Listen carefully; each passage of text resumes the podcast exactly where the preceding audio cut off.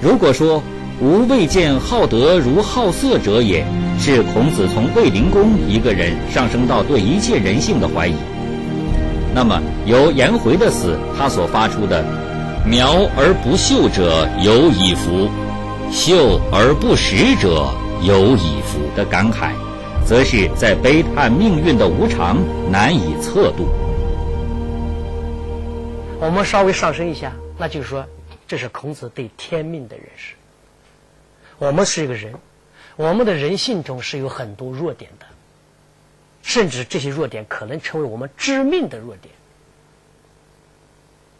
这是我们的内忧啊，我们还有外患，那是什么呢？命运，命运是难以测度的。我们哪怕具有了良好的人性，那颜回的人性。颜回通过修养，他的人性已经接近于完美了，但是命运又会来戕害他。你把这两句话结合起来看，我们是不是可以得出一个很悲观的结论呢？人的存在是一个悲剧性的存在，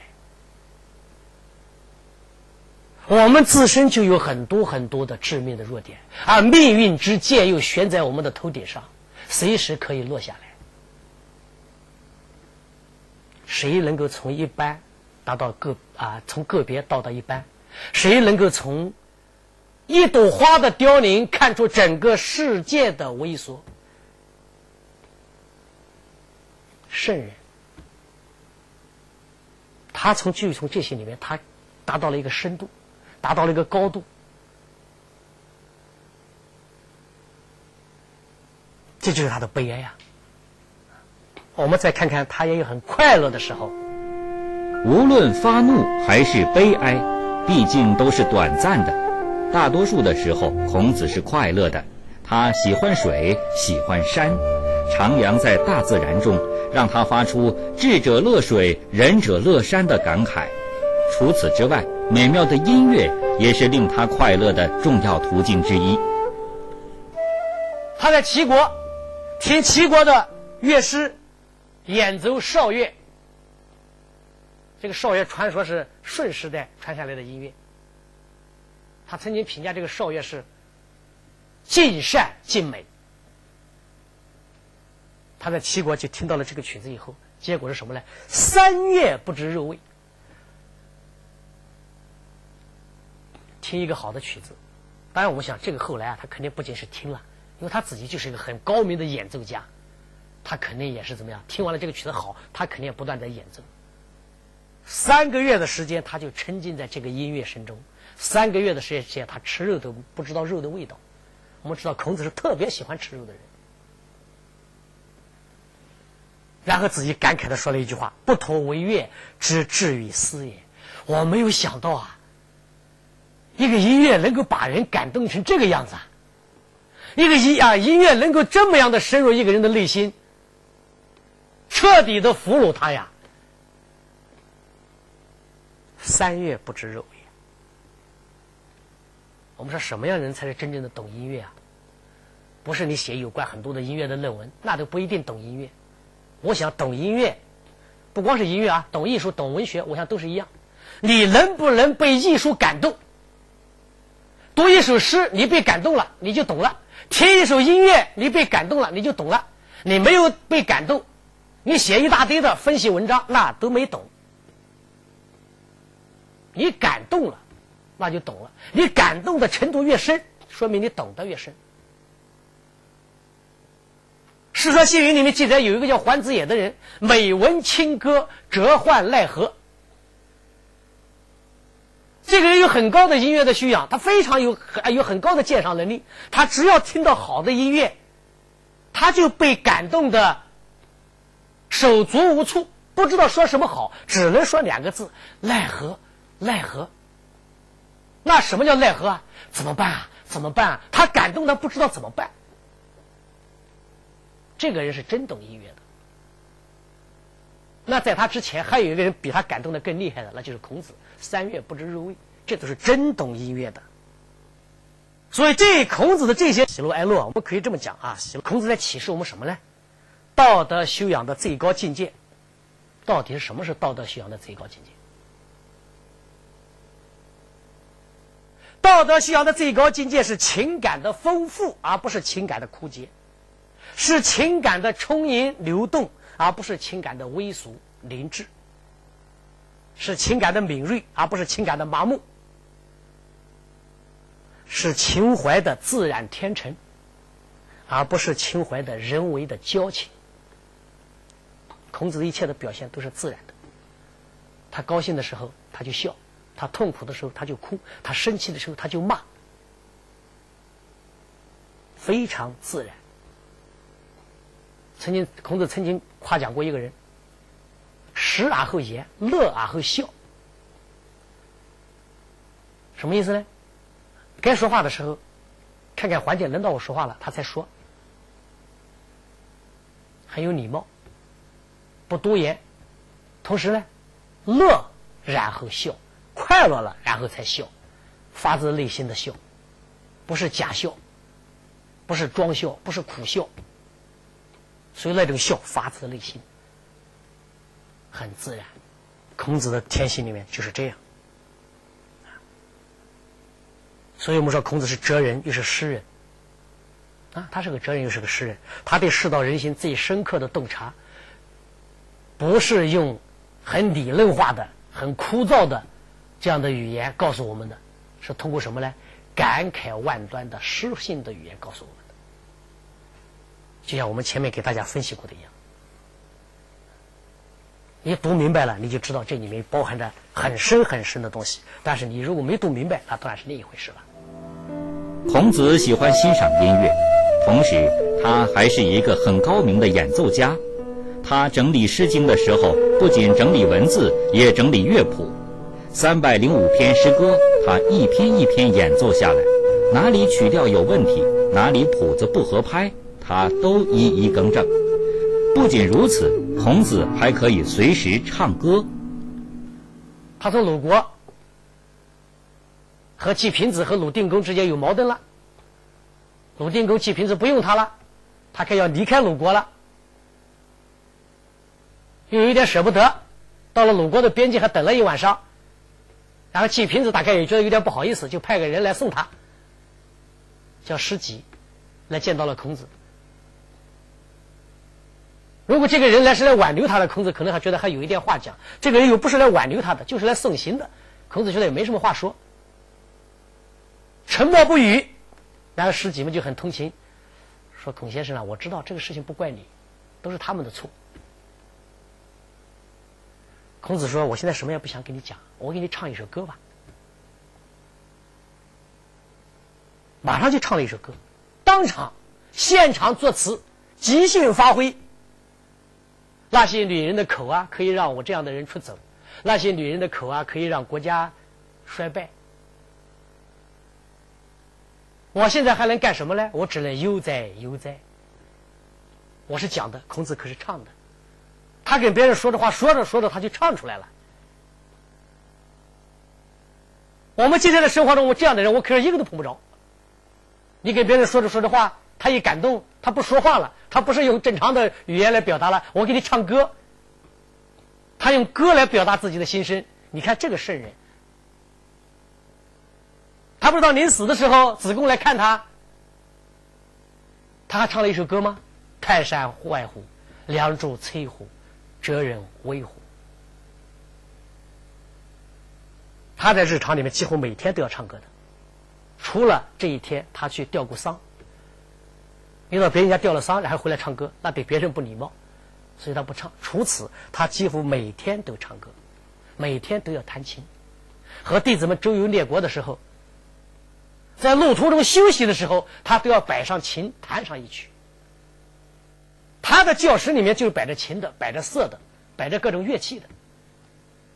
他在和弟子们讲课的时候，在在在交流学问的时候，有些弟子们就可以在旁边演奏，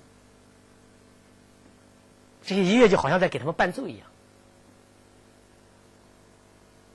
这就是孔子给我们体现出来的这样的一种性情。他在日常生活里面不是我们想象的那个样子，非常死板，道貌岸然，不苟言笑。非常严肃，让我们一看就敬而远之，赶紧溜走。不是，很宽松，子之言居，深深如也，夭夭如也。很和蔼，很慈祥，很快乐。这就是他平时。你双休日到他家敲开他的门，你看到他是满脸堆笑的，高高兴兴的，宽宽松松的。这就是孔子。当然，我们还要说明，孔子不是永远如此。在有些该严肃的场合。他又是能够严肃起来的人，他在家里面是很放松的，但是在有些严肃的场合，他不放松，甚至有一点拘谨。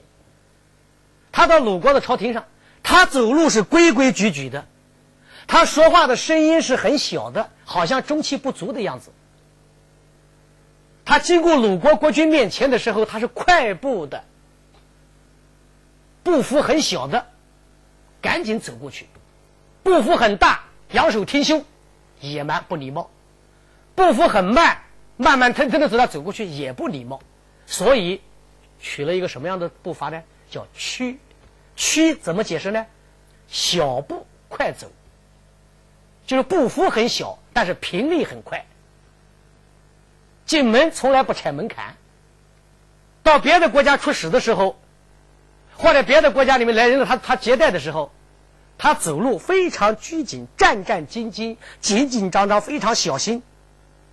走路都好像踩着一条线在走，好像踩着一条看不见的线在走一样。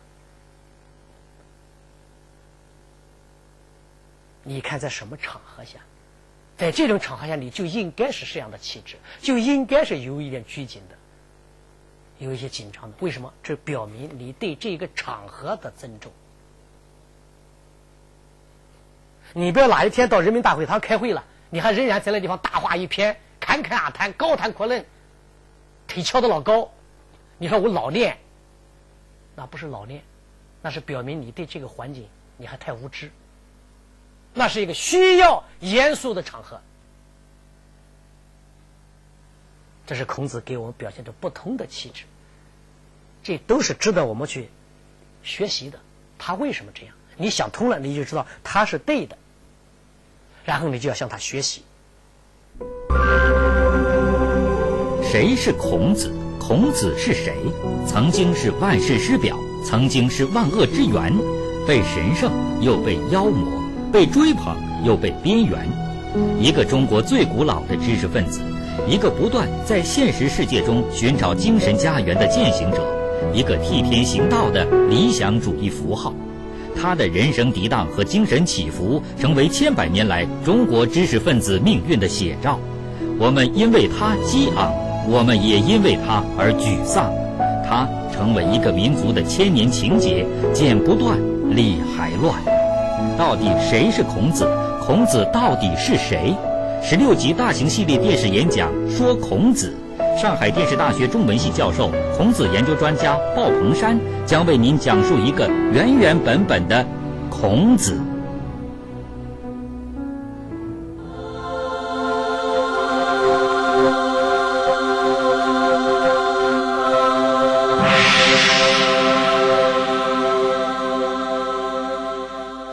弟子叫子禽，他一直不明白。因为他跟着老师啊，经常不是周游列国吗？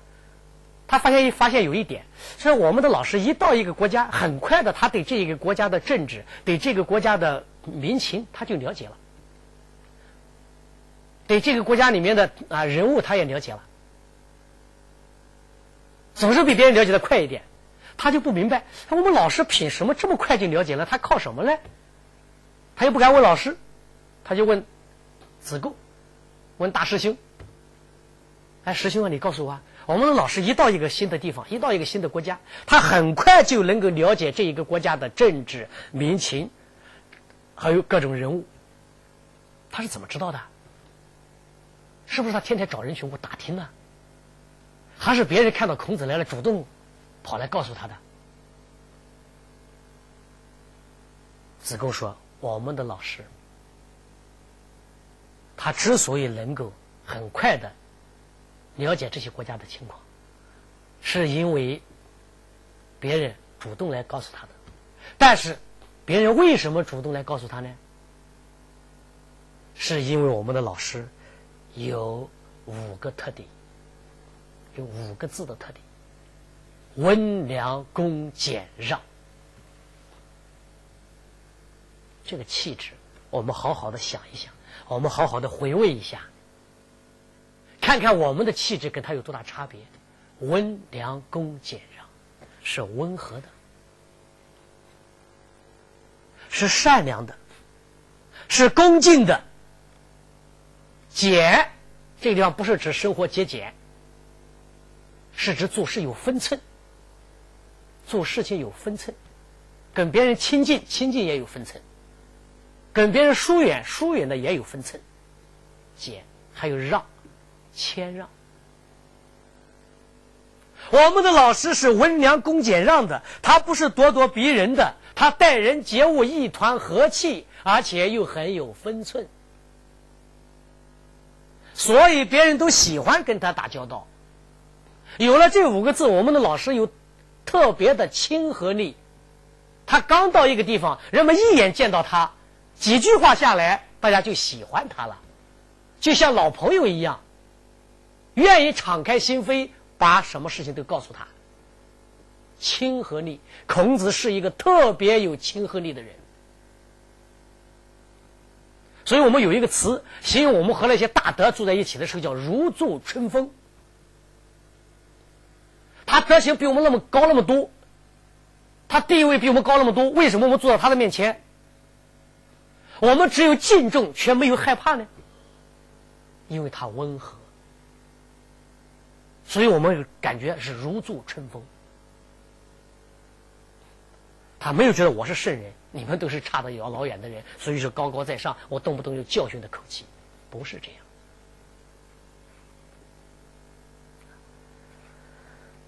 因为后来那个张岱啊，明代的那个张岱啊，讲了一句很有意思的话，他说：“千古圣学。”唯有小心而已。千古以来的圣人的学问，孔子的学问，两个字：小心。这个小心不能理解为我们今天做事小心一点，不能仅仅这么理解。这个小心是什么呢？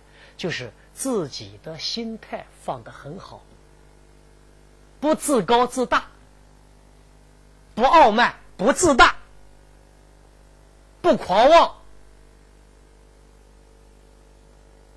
这就叫小心，总是用一种谦恭的心态面对别人，总是用一种谦恭的心态面对这个世界，这就叫小心。孔子对人的时候，他总是这一番小心，所以要有敬畏心，对他人、对社会、对自然都要有敬畏心。所以孔子讲到了，君子有三威，君子有三个他敬畏的东西。哪三个呢？为天命，为大人，为圣人之言。小人不怕的，小人短什么都不怕，小人毫无忌惮，啊，做什么事情都是肆无忌惮的。但是君子有敬畏啊，为天命，为大人，为圣人之言。什么叫天命呢？什么叫敬畏天命呢？敬畏天命就是敬畏大自然，就是敬畏。自然的和谐，敬畏这个宇宙的和谐，宇宙的秩序。那什么叫为大人呢？为大人就是敬畏这个社会，敬畏这个社会的秩序。还有一个为圣人之言，敬畏圣人们所说的话。圣人说的话是什么呢？圣人所说的话是哲学啊，是文化呀，是学问呐，是道德啊。所以，敬畏圣人之言，就是敬畏哲学，敬畏思想，敬畏文化，敬畏道德，敬畏学问。难道一个人不应该敬畏这些吗？所以孔子说，人都是要应该永远都要应该有这样的小心，千万不要自大，一定要小心。除了为天命、为大人、为圣人之言，孔子还很敬畏那些弱势的群体，他总是身体力行，给予他们无微不至的照顾和尊重。让我们来看一看他是怎么样对待一位盲人的。有一天，一个盲人来见他。那孔子身边有很多的学生，盲人来了，招待招呼一下，坐下来，你来见我，那好，我们聊聊不就可以了吗？孔子一看盲人来了，自己赶紧站起来，亲自走上前去，扶着盲人进来。他手下有那么多学生，他可以指示一个学生去啊，哎，你去扶他一下，不，他自己亲自去，赶紧迎出去，然后扶着这个盲人进门的时候，告诉他门到了；上台阶的时候，告诉他。这是台阶，小心一点，抬脚抬高，往上走，然后把他领到座位的身座位旁边，告诉他座位到了，你请坐下来。这个是该可以了吧？不可以，因为这个盲人对周围的环境不了解，他看不见呀。所以孔子在告诉他：你的左边坐着谁？你的右边坐着谁？你的前边坐着谁？把这全告诉他。当场，他有一个弟子叫子张。子张这个人才高义广，心胸开阔，为人却是大大咧咧的一个人。他看到这一切，他很感动啊。所以孔子对学生别有言传，还有身教啊。等到这个这个盲人走了，子张就站起来：“老师啊，我刚才把这一切都看在眼里啊，对待盲人是不是就该这样？”孔子说：“当然，对待盲人就该这样。”